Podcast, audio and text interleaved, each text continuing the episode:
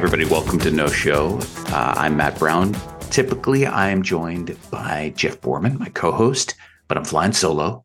I am so excited today for our guest. I have been looking forward to this for a long time. Lise Aangeenbrug was named Chief Program Officer of the National Park Foundation in 2022.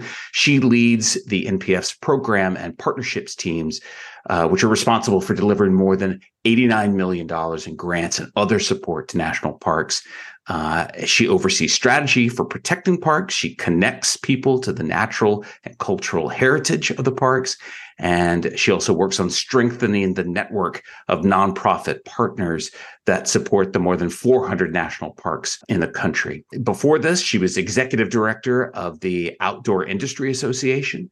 And for several years, she was executive director of Great Outdoors Colorado. She is also a semi-regular visitor to the White House, essentially. She practically has a key. She's an adventurous cyclist. And she's encountered all manner of wild animals, both on the trail and on K Street, where the most dangerous animals of all reside. And perhaps the thing to envy the most, especially from Jeff and I, who are typically depicted in pictures online in a sallow state of disrepair. Every photo you find of Lise online, she is both outside and looking absolutely joyous, celebrating a life well-lived. Lise, thank you so much for being on No Show and welcome. Thank you so much. I love sharing the joy, beauty, and wonder of national parks. I'm thrilled to be here. Let's start with some of the basics here. What does the NPF do? So the National Park Foundation is a congressionally chartered nonprofit that raises private funds to match federal dollars to invest in protecting our natural parks and connecting people to the national parks. It's largely individuals, foundations, and corporations. We get a little bit of money from the federal government, which we match 4 to 5 to 1. But the bulk of our funding are small dollar donations from people who just love the parks up to very wealthy individuals that want to make a really significant investment. How many pledges do you get a year? Are we talking about, do you get like big stuff? Do you get small stuff? Are the dollar amounts just all over the map?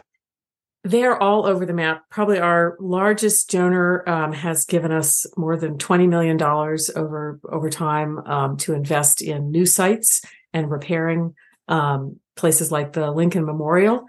To the $50 donor that just has visited a national park, loves it, and wants to give back. It ranges across the board. Are there big numbers about the national park's overall economic impact on particular communities, states, and regions? Are there any numbers out there that you always kind of go to, you know, whenever we talk about how the parks can affect our national economy? Yeah, there are two numbers that are regularly reported, which I think will be of interest to your listeners. And one is tracking that's done by the National Park System. And we had 312 million visitors last year, putting $23.9 billion into the surrounding communities, resulting in a $50.3 billion benefit. And I just think that's amazing. And then the other statistic I often go to, because national parks are a big part of it, is data that is actually tracked by the government. The Bureau of Economic Affairs tracks every kind of business output in America. And this is really related to the outdoor industry, but parks and travel and tourism are a huge component in this.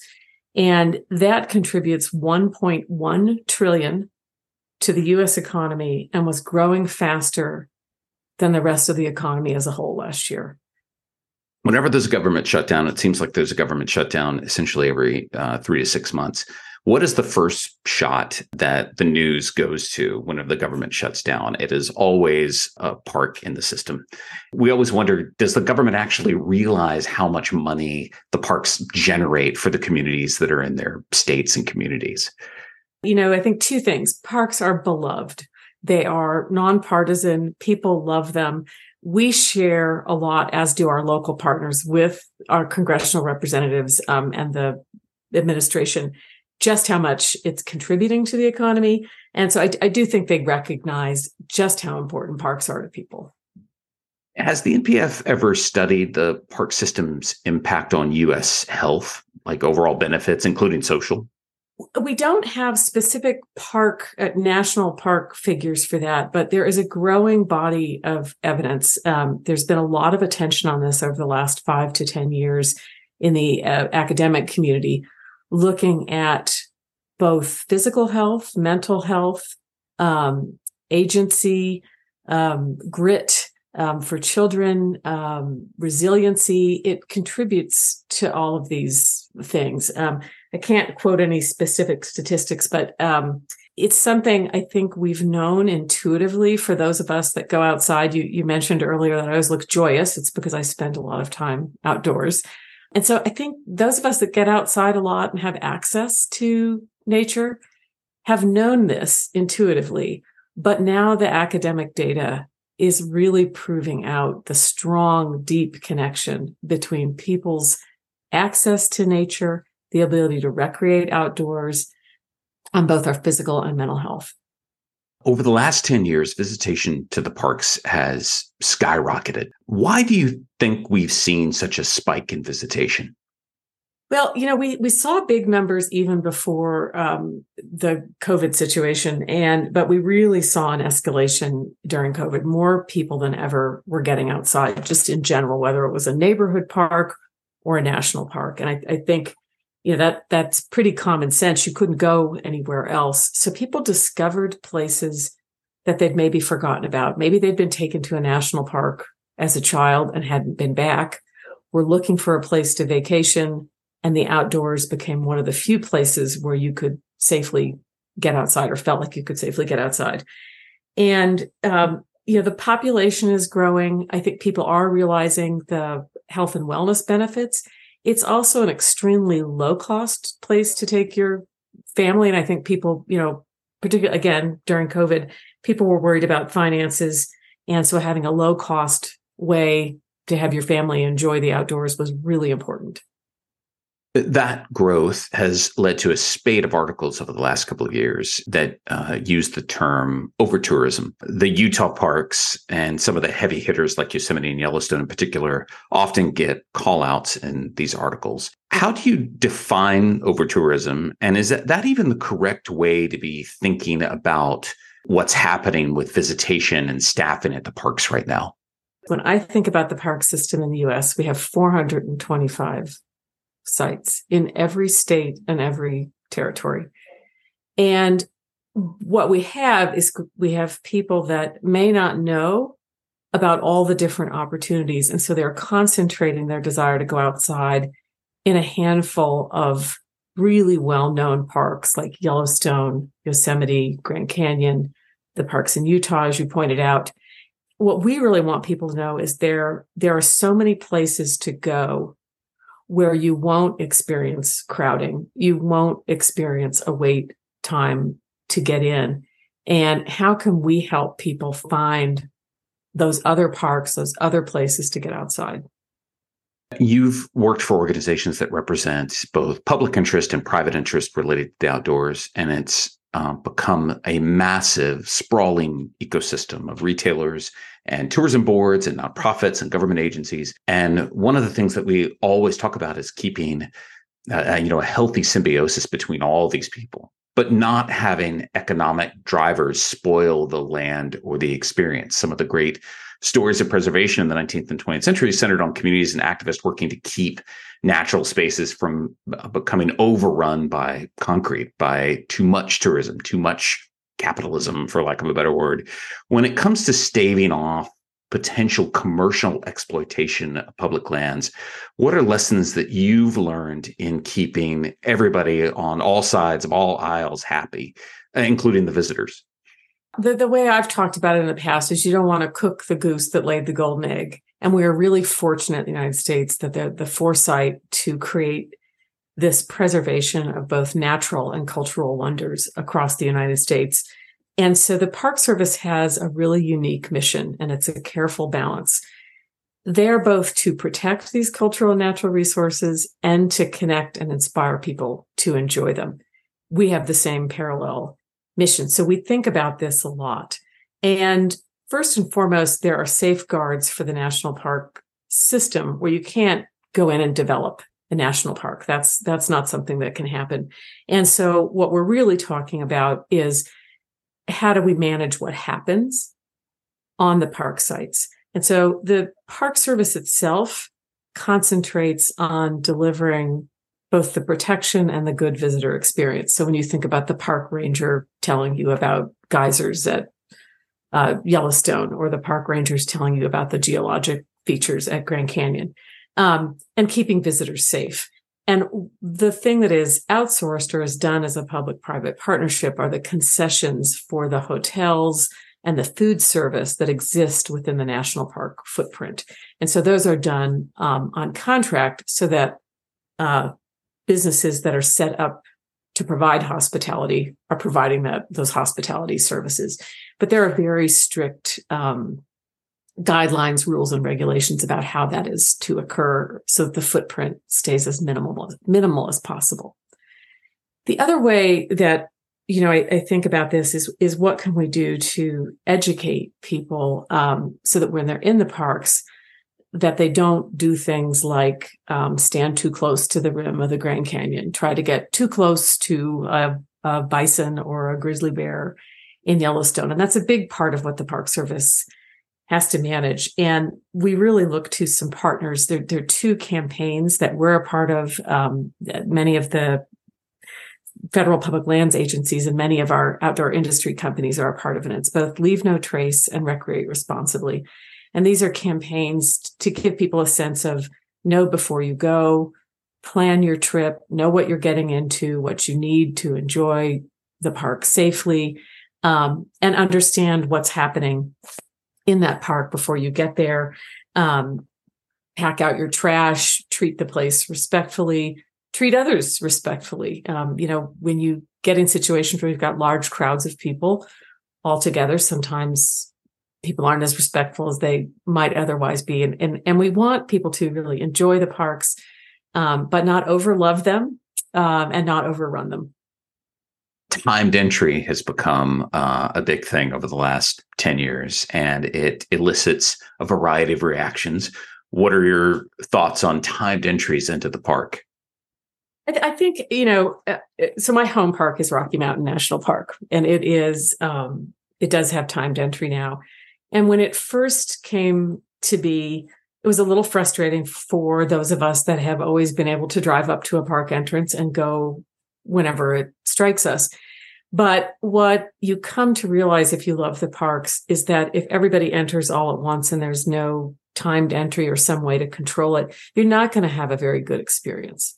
So I think what we're finding is for those parks that have really significant demand, particularly in specific seasons, timed entry is probably a good idea to make sure a visitor has a positive experience. They might be disappointed that they can't get their time slot, but if they were to go and wait in line for hours just to get into the park and then find that special place that they've always wanted to go to overrun with others, I think they'd be equally disappointed.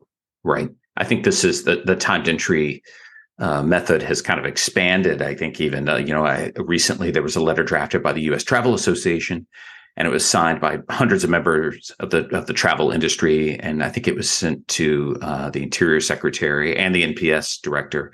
And it called for a kind of a larger reservation system to allow bookings that could be made like 10 to 12 months in advance. And, the signees were hotels and cruise lines and destinations and tour providers. We've been kind of wondering what the impetus behind that was. Is it to sort of maybe help the businesses figure out how much money they're going to make? Is it to help protect the parks? Is it both? I don't know. Would you like to see a larger kind of reservations system take place with all the parks, or is it a case by case kind of situation? In general, when you think about the parks, they're facing a lot of challenges. And one of the opportunities really is around technology.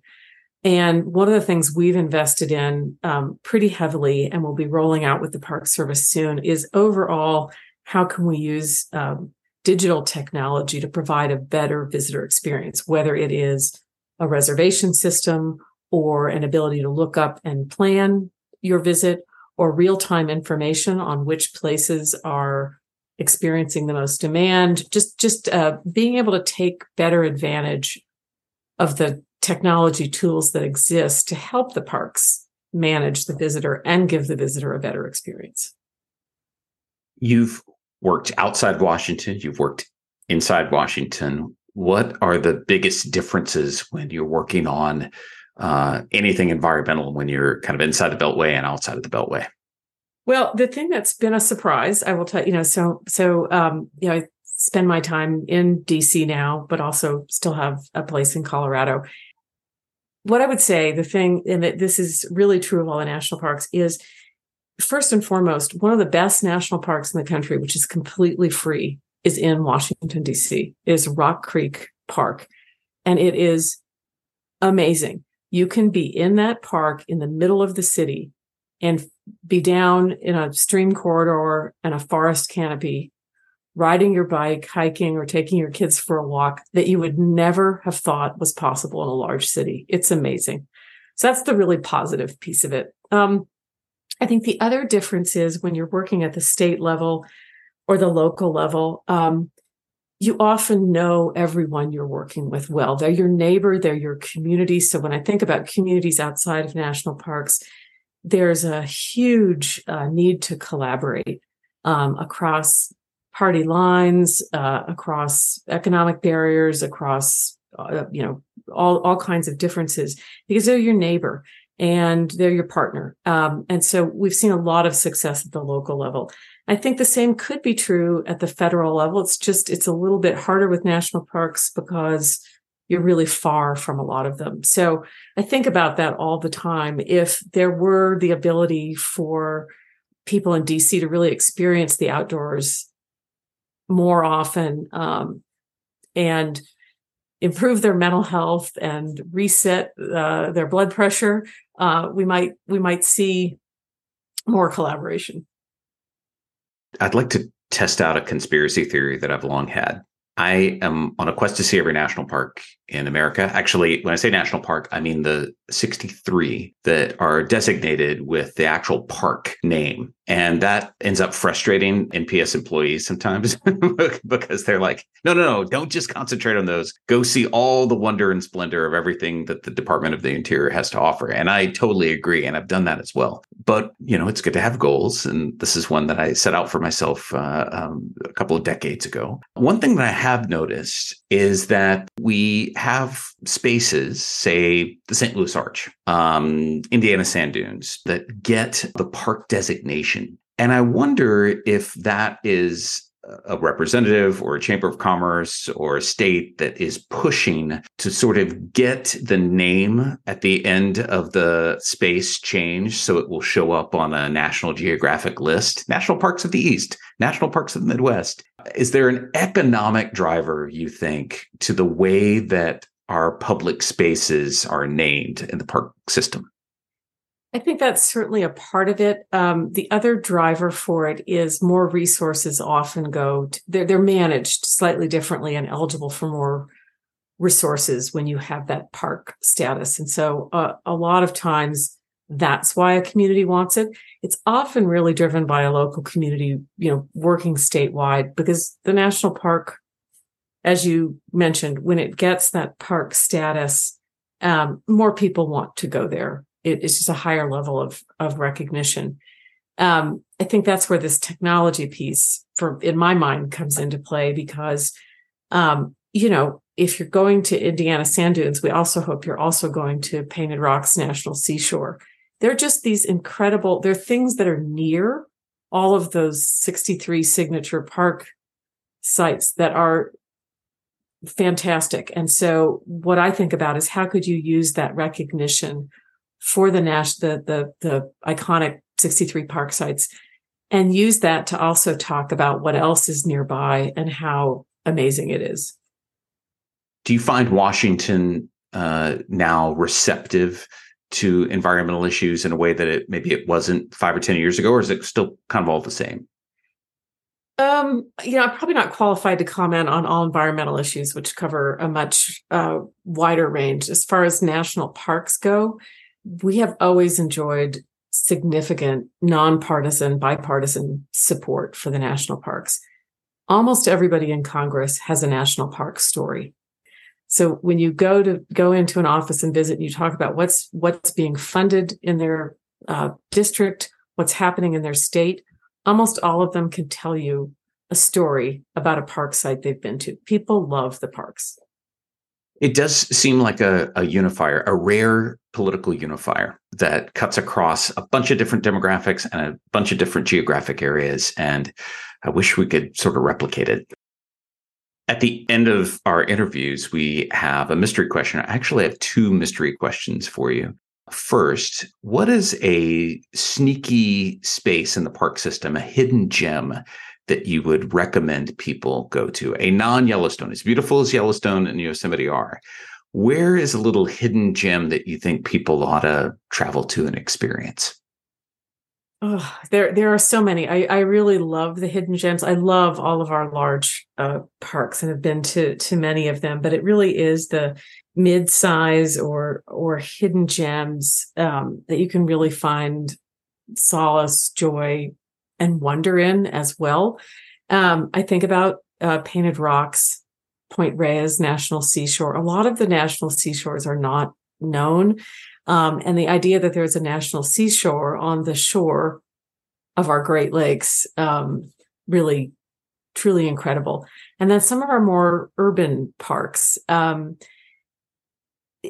in Washington, D.C., it really is an amazing thing to be able to wake up at sunrise. I don't do this every morning, but go for a run and go down to the National Mall and watch the sunrise from the steps of the Lincoln Memorial. I think that's what I really, really would like people to know is there are 425 sites in the national park system. And often people only think of those 63 that you talked about earlier. And if you think about the Blue Ridge Parkway, Rock Creek Park, the C&O Canal, just those right in the Washington, D.C. area, just these amazing attributes. But the national seashores, the small historic sites like Nicodemus in Kansas or the Lincoln Boyhood Home in Illinois, there is something to be learned in each of these places about what's made us a country. What brings us all together? It's both natural and cultural wonders. And there is as much joy in learning about the history of America as there is experiencing the natural history of America. Agreed. Final question here. You have done a ton of cycling, as we said, a ton of hiking. What's been one of your biggest trail freakouts? Did you ever come...